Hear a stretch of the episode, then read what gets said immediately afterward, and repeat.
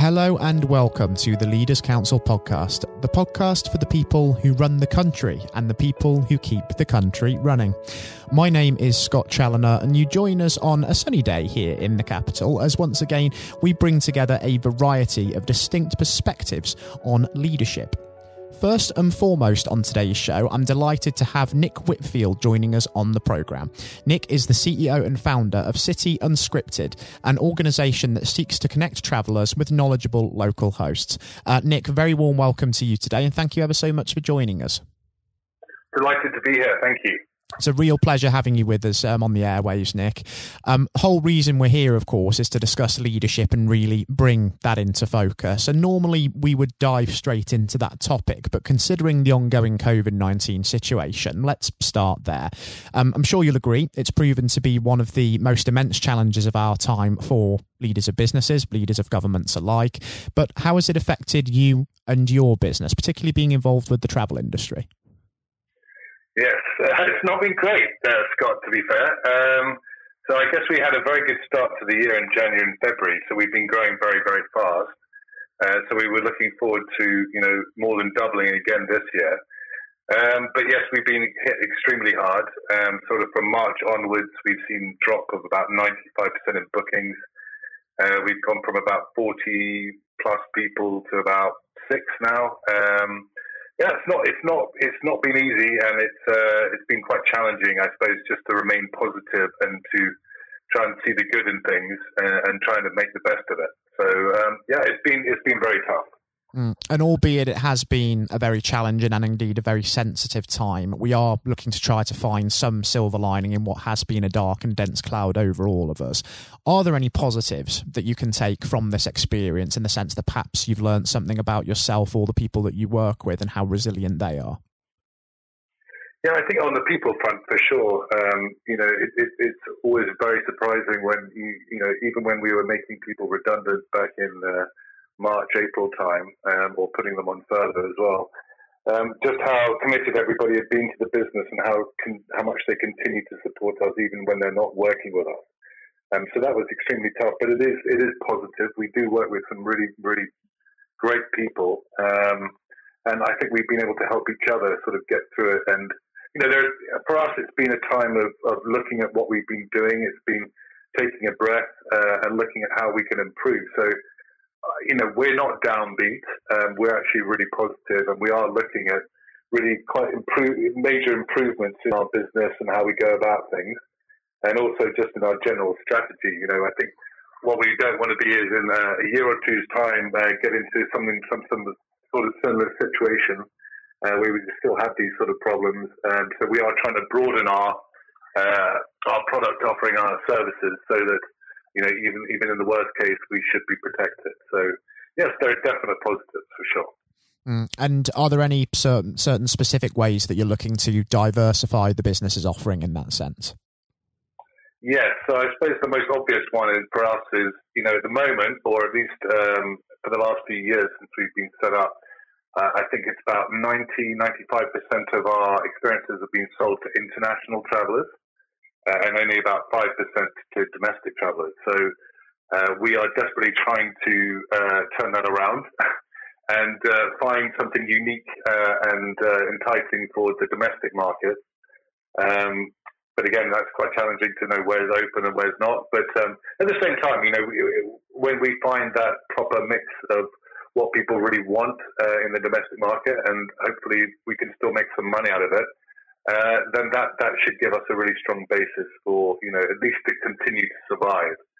Um, you know, if not grow massively profitably, but because um, the domestic market typically doesn't pay as much, sadly, as the international. But um, that's that's been our main area of focus. Um, at the same time, we are looking to expand what our capability is on the site. So, looking at artificial intelligence, proper matching between hosts and guests, so it is much closer to a sort of friend in the city, uh, you know, whether it's interest, personality. Um, so you know, we, we've got to we've got to try and stay ahead of the competition, uh, and all these sort of technologies are, are part of uh, our, our approach for sure. And if we sort of shift focus ever so slightly now to sort of leadership more broadly, I always like to sort of ask the question what is a leader's role in your eyes? What do you feel really goes through your mind when you hear that word leader? What does it mean to you? I think it's it's it's giving very strong direction um, for the business, very clear and uh, strong values that people can believe in and buy into, uh, and then giving them a clear goal of what you know, quite a broad top level goal um, of what we need them to do, and then empowering them to get on with it. Um, I think people are extremely motivated when they've got leeway to do things the way they want to do them. Um, obviously, as a leader, that's one of the big challenges is mm. to, to uh, hands on, hands off. Um, but I think, you know, from my own experience, um, when I wasn't running a business, um, you know, that was one of the biggest motivations is when you are empowered to come up with your own ideas, test your own ideas, uh, and take responsibility. Mm. Um, so I think that that is one of the biggest challenges and the, uh, the balance um, that is the hardest to get. Now, one of the reasons that I asked that question as well is because that sort of mention of goals there, having um, a clear aim in sight and empowering people to try and reach that goal, providing a sense of direction and motivation, that has been incredibly important during this last few months amid all of the uncertainty when leaders have been called upon to try and provide some clarity and some reassurance as well to people who may be very worried about what's been going on. But it can be a very lonely place having to shoulder that responsibility in being at the top of a business. And indeed, when you are at the top of the tree, there is nobody above you to consult, as it were, when you do need a little bit of inspiration and direction for yourself and reassurance that you are doing the right thing. So when you do sort of need a little bit of that support, where is it that you tend to look to for it? Uh, the main place I look to is actually to my board of directors. Um, so I was very lucky to be able to uh, headhunt um, various people uh, that I thought were the best um, in their class or in their industry or area of growth. Uh, and I think I've got a very strong board, um, and they are brilliant for me to speak to. I speak to them at least once a month in our board meetings. Uh, and they're not only good at sort of uh, assessing the general plans that I put forward for them, but also coming up with different ideas and different approaches. Um, so, and, and also, you know, on top of the board of directors, I've got three other co-founders um, who are, you know, I'm totally transparent with, and we we talk through everything. So it's not as lonely as it could be. Um, I guess the loneliest part is uh, the just being responsible for the people um, that we employ for freelancers as well. And just being able to make sure that we can keep as many of them on the payroll as we can, and that we have enough cash flow to be able to do that and see this through. That's that's probably the, the biggest worry I've had, not just now, but in the, in the past as well. And thinking of what the future might bring within your industry in particular, of course, there's a lot of talk in other sectors that working practices could certainly be impacted, such as the uh, the remote working sort of things. But when you're in a very specific industry, there's only so much that you can, of course, change in the way that you operate. So, what do you see the long term impact being in your sector in particular? I think we, we had an office, for example, until about three weeks ago. We gave that up. We gave notice six months ago when it's all, all kicked off. Um, we will hopefully have an office again, but I think what it's made us do um, is rethink how we how we work with people, whether it's employees, whether it's freelancers and others. Um, I think you know there are positives to this, but I think one of the main things for us is that we will only be looking for hires in the UK that have very, very specific um, skill sets that we don't think we can get anywhere else. Um, for things like um, coding, programming, and content and marketing, um, and all those other sort of those those sort of areas, um, we are looking to outsource those on a freelance basis to much cheaper jurisdictions. Um, we do hope still to have meetings in the future and have an office, like I say, but um, I think we won't be there full time. I think it will probably be two to three days a week, uh, realistically. And I think, you know, having spoken to a lot of other people in our industry, um, they sort of feel the same. I think people do want to get together. They, there is massive value in that. I met with my co-founders mm. for the first time just last week, and that's in six weeks, uh, six months. So, um, you know, that was brilliant. So I think there's always that importance of getting together. Um, but I also think that people, you know, there are elements of working from home or working from wherever um, that is really powerful. So for us, you know, getting young people to start with us, if they can work um, anywhere in the world that they want, if we can be clear about what their role is and their goals, um, you know, that's pretty that's pretty uh, exciting for them, mm. and it's pretty exciting for us as well. So I think definitely, I think the office market won't, be completely decimated, but uh, I think it's going to have a very tough time. Um, and I also worry about um, the move to uh, getting freelancers from outside the UK because the UK is just a you know it's an expensive location to employ people. Mm. It certainly raised a lot of questions about mental health and well-being and thrust that issue back into the limelight this time, hasn't it? And the importance of the office space, that is an argument that's very much at the forefront of keeping offices going because we value that human interaction so, so much. Um, and the social isolation element of lockdown as well as the uh, the worry has caused a lot of sort of the mental health trauma that we've seen over the uh, the last few months as well. Just how important is mental health in leadership, do you think, both in terms of not just looking after that of your staff, but also your own as well when you're in the hectic world of running a business, let alone during a time of crisis? Yeah, I think I think without it, um, you're, you're, not going to, you know, you're not going to be a happy, you're not going to have a happy life, and you're certainly not going to have a successful life. So I think if uh, you know you do need to look after your own mental health. Um, I think fitness and seeing friends and getting out and about is, is really really important. Um, I do think the mental health of your of our particularly our younger um, employees um, is is quite a concern because you know they're on furlough. They may or may not be just in a house, a shared house. You know, they don't have a huge amount of space. They don't necessarily are able aren't able to get out that much. Um, you know, we do try and um, you know keep regular contact, but it is difficult. If you're not seeing people, it's just very difficult. People are people are still. I mean, it's a lot better than it was, but people still typically try and hide any sort of weakness. You know, it's a sort of well perceived weakness.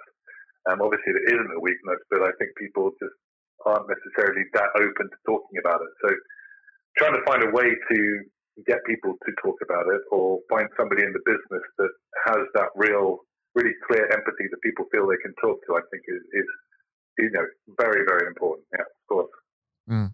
I would certainly agree with that um, as well, Nick, for sure. Now, just shifting focus ever so slightly, um, you, of course, now have quite a few years of experience um, having founded um, your own business.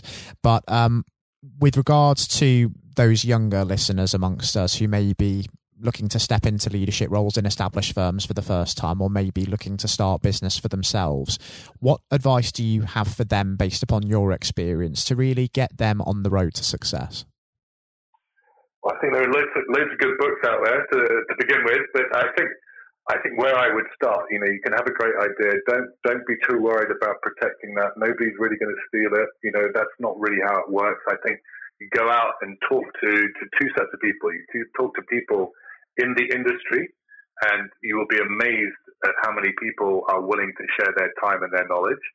Um, you know, lots of people have had it hard way on the way up, but um, so they are very much willing to help people who are taking that big step themselves.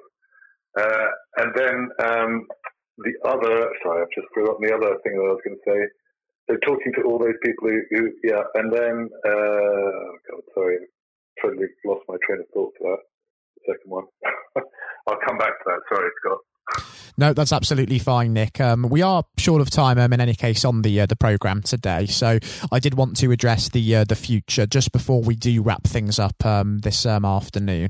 Um, we do know that over the course of the uh, the next year, we're going to have to continue to adjust to what they call the new normal in the way that we live, the way that we work. Could be in place for quite some time yet, if the Prime Minister's statement today is anything to go by. For the benefit of those tuning into this, we are recording on the twenty second of September, so Prime Minister Boris Johnson has in the last couple of hours made a an address to the House of Commons to say that there will be some tighter restrictions that could be in place for up to six months going into now next year.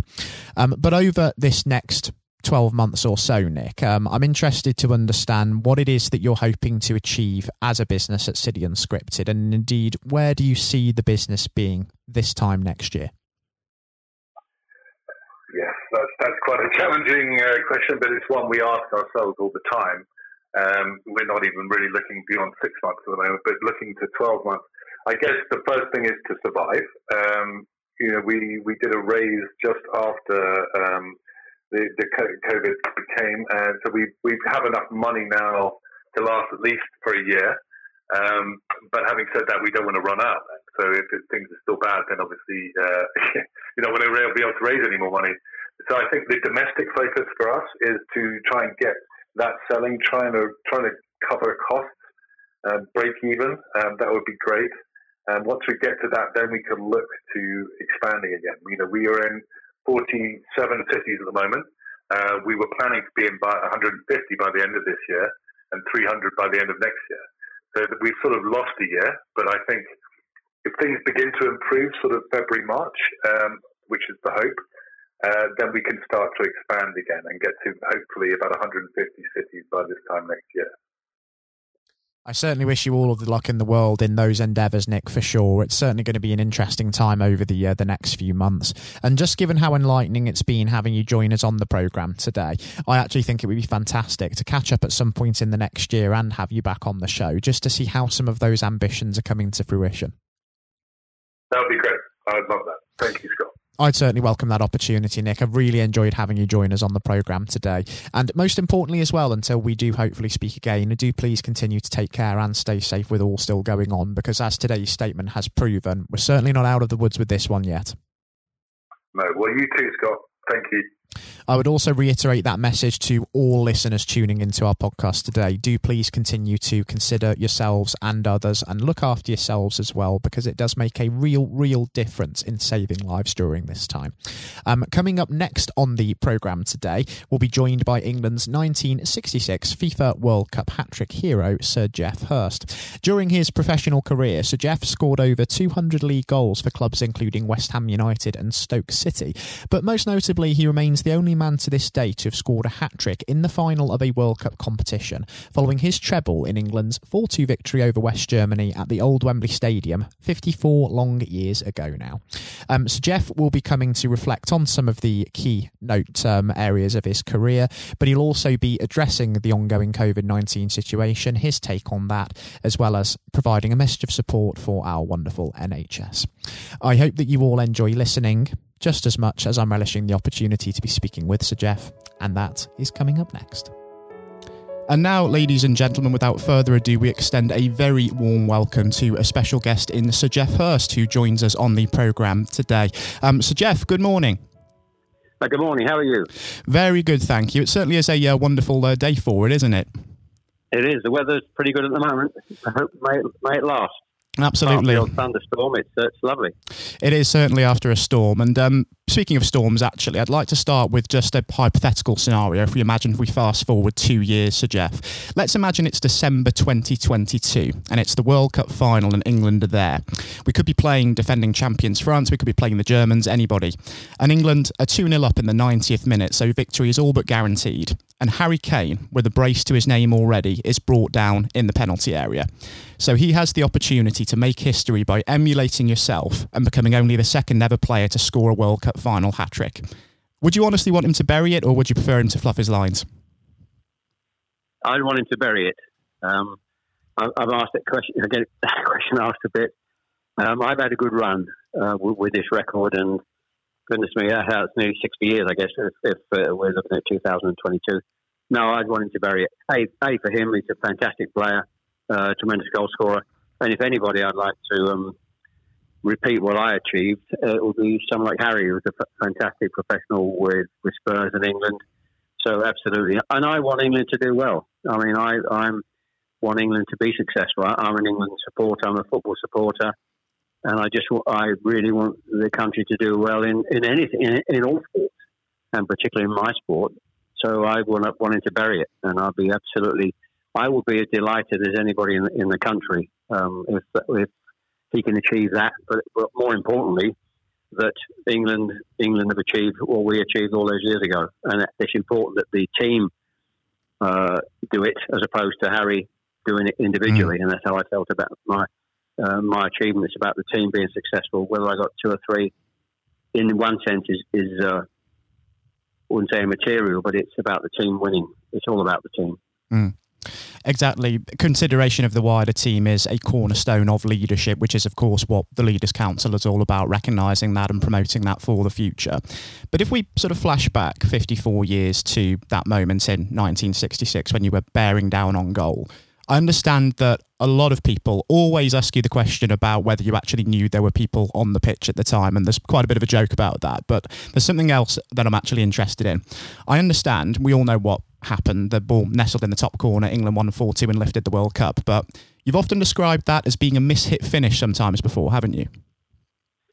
Yes, I think people. Um, I, have I, I, recall exactly what's amazing. I can recall exactly what I was thinking um, at that moment, obviously a crucial moment in, in the game towards the end of the game. I knew the game was nearly finished. I, as the ball came to me initially, I was actually with my back to goal. I was actually looking at the referee, uh, ten yards from me, in the middle of the park, and he was waving at the whistle in his mouth, but waving play on with both arms, indicating quite clearly, of course, that the game was nearly finished.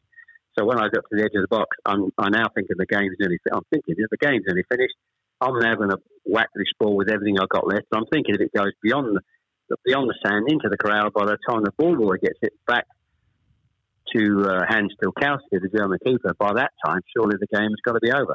But as I always jokingly say, uh, I mishit it and it and it flew in. But I was thinking about wasting time, not so much about. Uh, but certainly, what I was going to do, which which showed, I was going to hit it as hard as I possibly could after those two hours.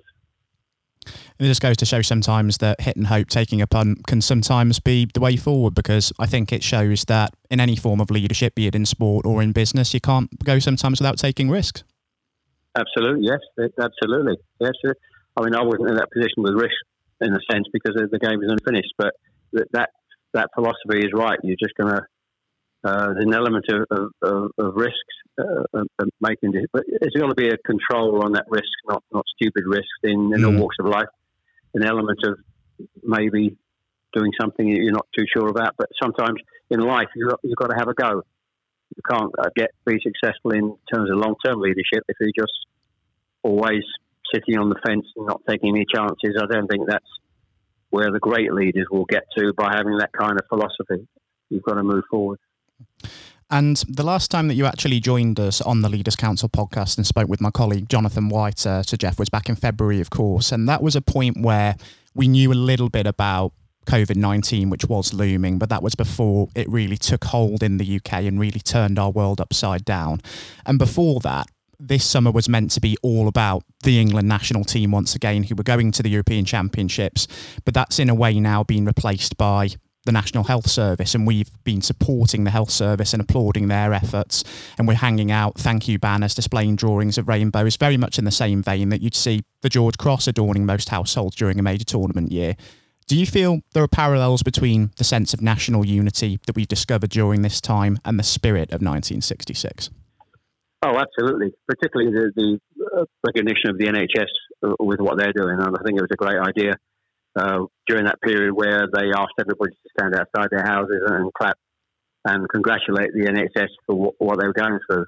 And I think it's it's been criticism in the past, of course, the NHS on how it's run, whether there's enough enough funding for it, and, and so on. But really, when you begin to realise during these turbulent times how absolutely vital and important it is to have a, a health service that works efficiently, and to see individually the, the amount of people who were uh, interviewed almost every day on the t- terrible circumstances they were having to work under with with masks and so on, and and also into what was also for me fantastic, all these people from different countries all over the world that were working in our country uh, with the same u- u- union to to be successful and uh, help people to survive uh, COVID and very heartwarming. And I think that kind of feeling, I, I, probably, as a player in '66, I probably wasn't aware at that time of the unity of the country. I've learned that over the years when I talk to people um, who were uh, about 66, and they will tell you what a great day it was and where they were, remembered exactly what they were doing and the fantastic stories. So that identified then as that great unification of the country. 30 million plus viewers, the biggest view, TV viewing audience we've had. So today, um, it's certainly uh, through this pandemic, and the NHS has been absolutely magnificent, and every single person, uh, some very fantastic and heartwarming stories of how they're dealing with this unbelievably uh, difficult situation from a health perspective. Uh, fantastic. So that was really heartwarming to get out and, and cheer and clap on the balcony um, for the NHS. Fantastic. Mm, certainly inspiring what we've been seeing uh, from the uh, the front line as well.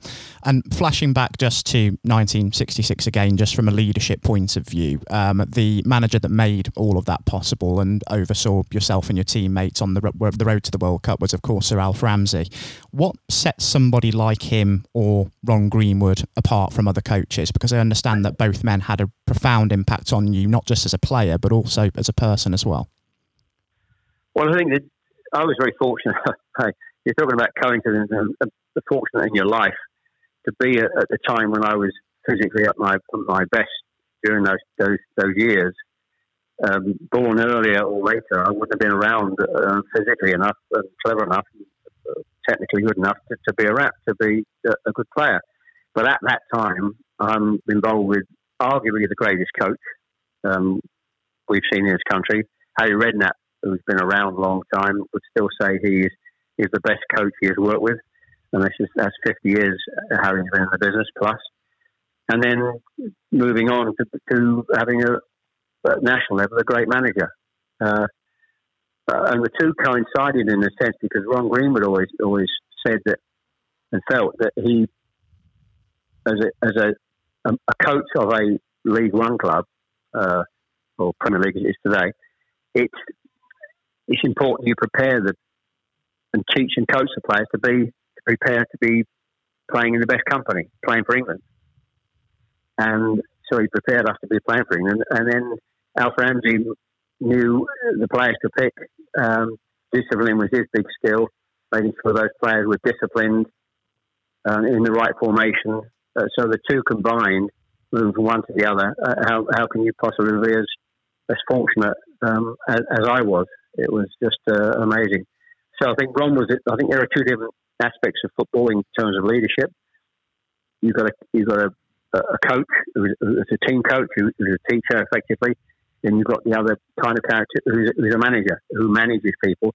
May not be quite so good technically on the coaching aspects, but by that stage, the Ron Greenwood's passing a coach person to Alf, who then managed from a discipline point of view because you're managing people from the whole country.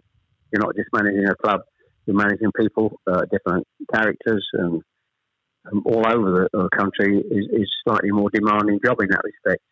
So you've got to hone that lot of all over different characters, strengths, players into a unit to play for uh, to represent England. So Alf Ramsey was, was very good at that. His discipline was was fantastic. So the com- combination of the two, uh, you can say I can't be as I'm so blessed to be as fortunate as I was to come across these two fantastic uh, uh, people in my life, in my in my football life. And I suppose for every Sir Alf Ramsey and Ron Greenwood um, as well that you have worked with, there are also coaches out there that one might work with that perhaps might not get the best out of players during their, um, of course, their peak. But just of course, just but just as much as you can learn from, of course, coaches that do get the best out of players, you can learn as much from less effective leaders as you can from good ones as well, because that experience can ultimately mould you as a person, can't it?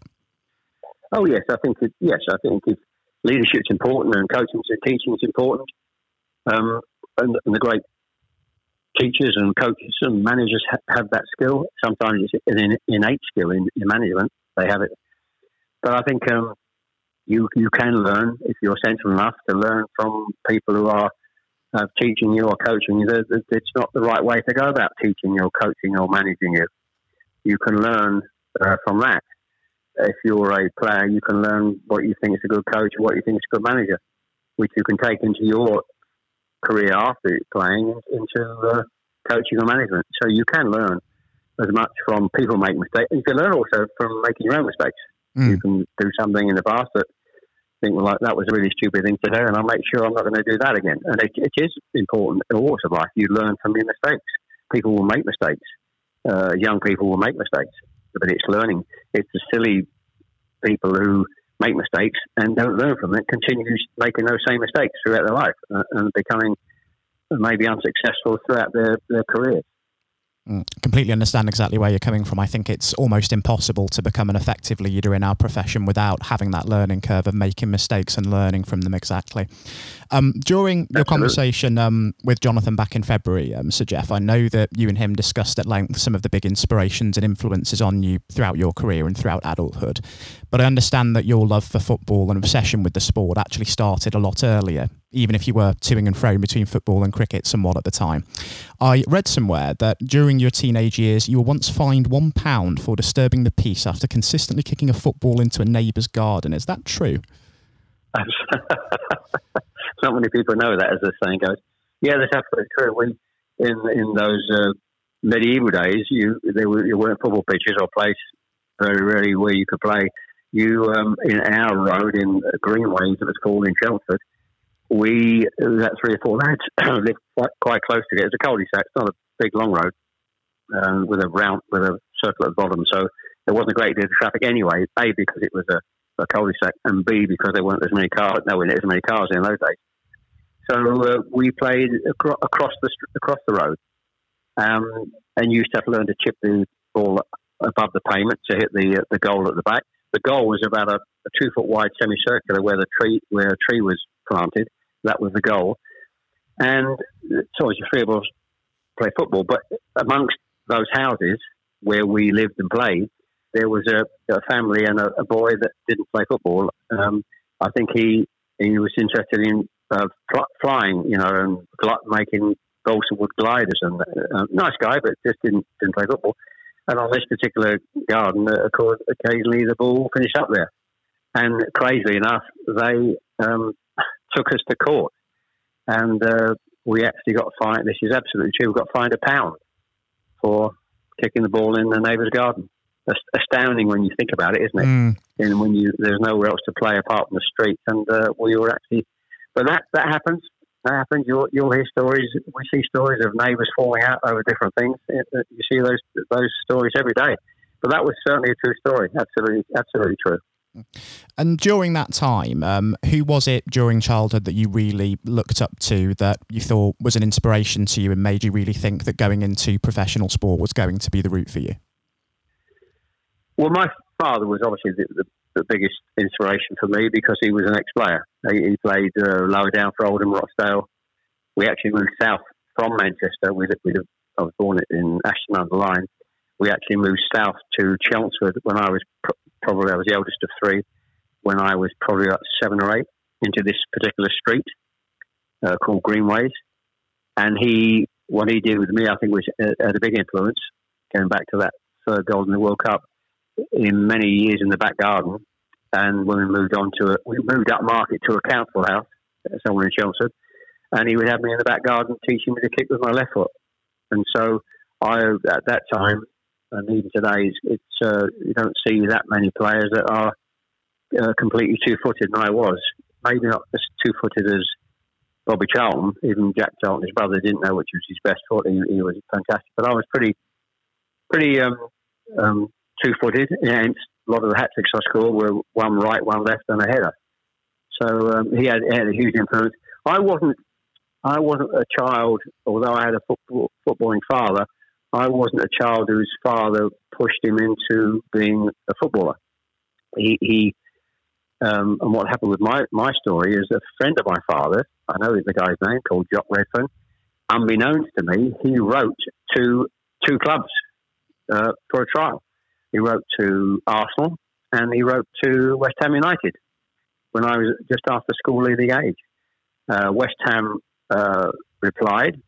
They asked me to come for a trial um, I went for a trial with them, and uh, they saw something in me and took me on the what was called the ground staff then, uh, almost at school leaving age. And uh, so I wasn't necessarily thinking I've got to go into football. It's just that uh, that's how it, how it happened. Uh, although I enjoyed football and I was pretty reasonably good, there was no big focus on me uh, as a great schoolboy player. Nobody was scouting me or you know writing to my parents saying, "Come and have a trial at this club or that club." Uh, but a friend of my father um, wrote the letter. So that's that's how it happened. The problem I had during those early years, I enjoyed cricket as well, and I was messing about as I, I kindly put it between the two sports, which was hugely detrimental to me in my early, early development, either as a cricketer or either as a footballer. And it wasn't until Ron Greenwood um, miraculously tried me. I was a midfield player then, or centre half at school. Um, he uh, said, "I'm to try you up front." He put me up front in the game, and then my, my whole football career and life changed dramatically. And I suppose as well, what might have also done it for football as opposed to cricket was that fateful match uh, for Essex over in Aigburth against Lancashire, wasn't it? Yes, a lot of people know that. Uh, one game, uh, one game, the sort of went messing about between the two. I had uh, one first class game for Essex, uh, as you said, Aigburth in um, in Liverpool, and I think I got naught and, and naught not out. I think something we won the game. Funny, I thought a couple of catches, but uh, Essex actually won the game. Um, v Lancashire up up in their territory. But that was that was a real problem for me. I think I could have done some advice maybe earlier to say make your mind up. But when you look back, when uh, even today cricket goes through till what September, whereas football starts in July, so there's a huge overlap. And I'm still playing cricket until September, missing pre-season, early games for those two or three years. Extremely detrimental to me doing well at one or the other.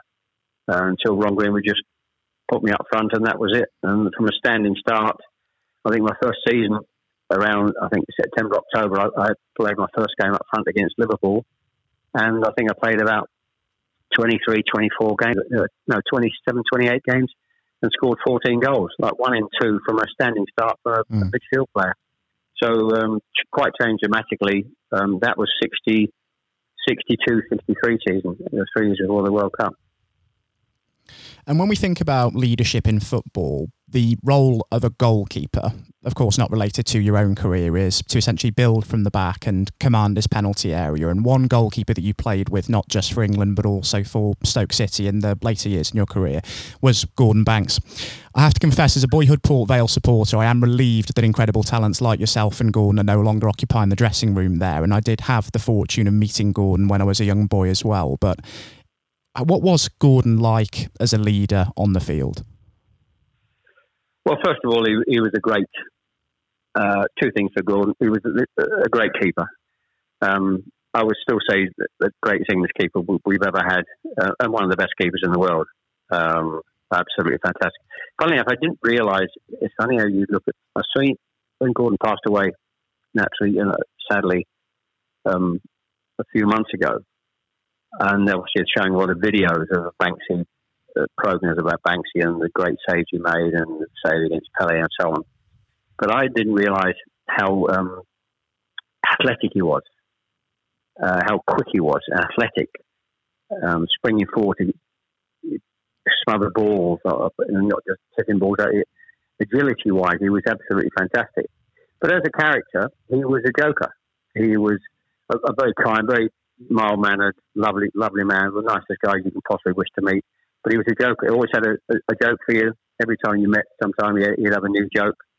And uh, people um, talk about him and who are close to him and remember what a what a, um, a joker he was. And they're the two things that really stick out for, for Banksy. And we were very lucky, very lucky, of course, to have that kind of and you need that kind of quality um, as a, a world class player when you win a World Cup. You need four or five players, which we were very fortunate to have in our team. Um, uh, Banksy is one of the world class players, along with Bobby Moore and, and Bobby Charlton. Uh, Jimmy Greaves didn't play with a world class player in, put in the squad, and Ray Wilson, our left back, I'd always argue was a world class player. So you need that kind of quality initially if you're going to be successful in winning a World Cup. Some world class players, and Banksy was up there, not with the best, the best for me. And another thing from during your days at Stoke City as well was that a talented but then troubled young midfielder by the name of Alan Hudson first joined the uh, the club around uh, the early 70s. And I know that you were asked to take him in as a lodger to provide him with a stable home during his spell there by then manager Tony Waddington. Now, I've spoken to a great many directors and executives on this programme before, and all of them describe trust as being a key cornerstone of leadership. How did it feel for you knowing that Waddington trusted you to that degree to ask that of you? Well, I was uh, extremely flattered. It was a, a, huge compliment that he saw me as a and of course, over the years, hopefully that that has uh, come out. That's important that uh, you have those kind of qualities uh, as a player that a he saw when I was at West Ham, and b obviously acquired me to play at Stoke City. So I was I was initially first fairly surprised. I think and certainly my wife was fairly surprised when I when I said I need her permission for for me to um, uh, allow Alan Hudson to stay with us in that, those early periods. But what he saw, of course, in me was, uh, which is, I can see in myself, I was, I was a very disciplined person, a very disciplined player, which you have to be. I didn't really have, I would say, the qualities of the world class players like the Bobby Charltons and the Jimmy Greaves and the Bobby Moores. So uh, you need to have bring all the other characteristics to be successful at, at, that level to compete in their level. And discipline was one of them, and and um, obviously Tony Watkins saw that, and if he wanted to put, he trusted me that I was disciplined enough to hopefully push some of my discipline into Alan Hudson, which we did. And um, in those early six months and year, a couple of years, he was come up a bit heavier from Chelsea. He lost a bit of weight, and uh, although he was a little bit indisciplined himself, hence they needed him to, to stay with me. What he was was a fantastic player. He is uh, was he is one of the, the, the, most fantastic players I think I've come across the, across but not hit the best because I think he was a certain uh, slightly bit of ill discipline within his, his general life.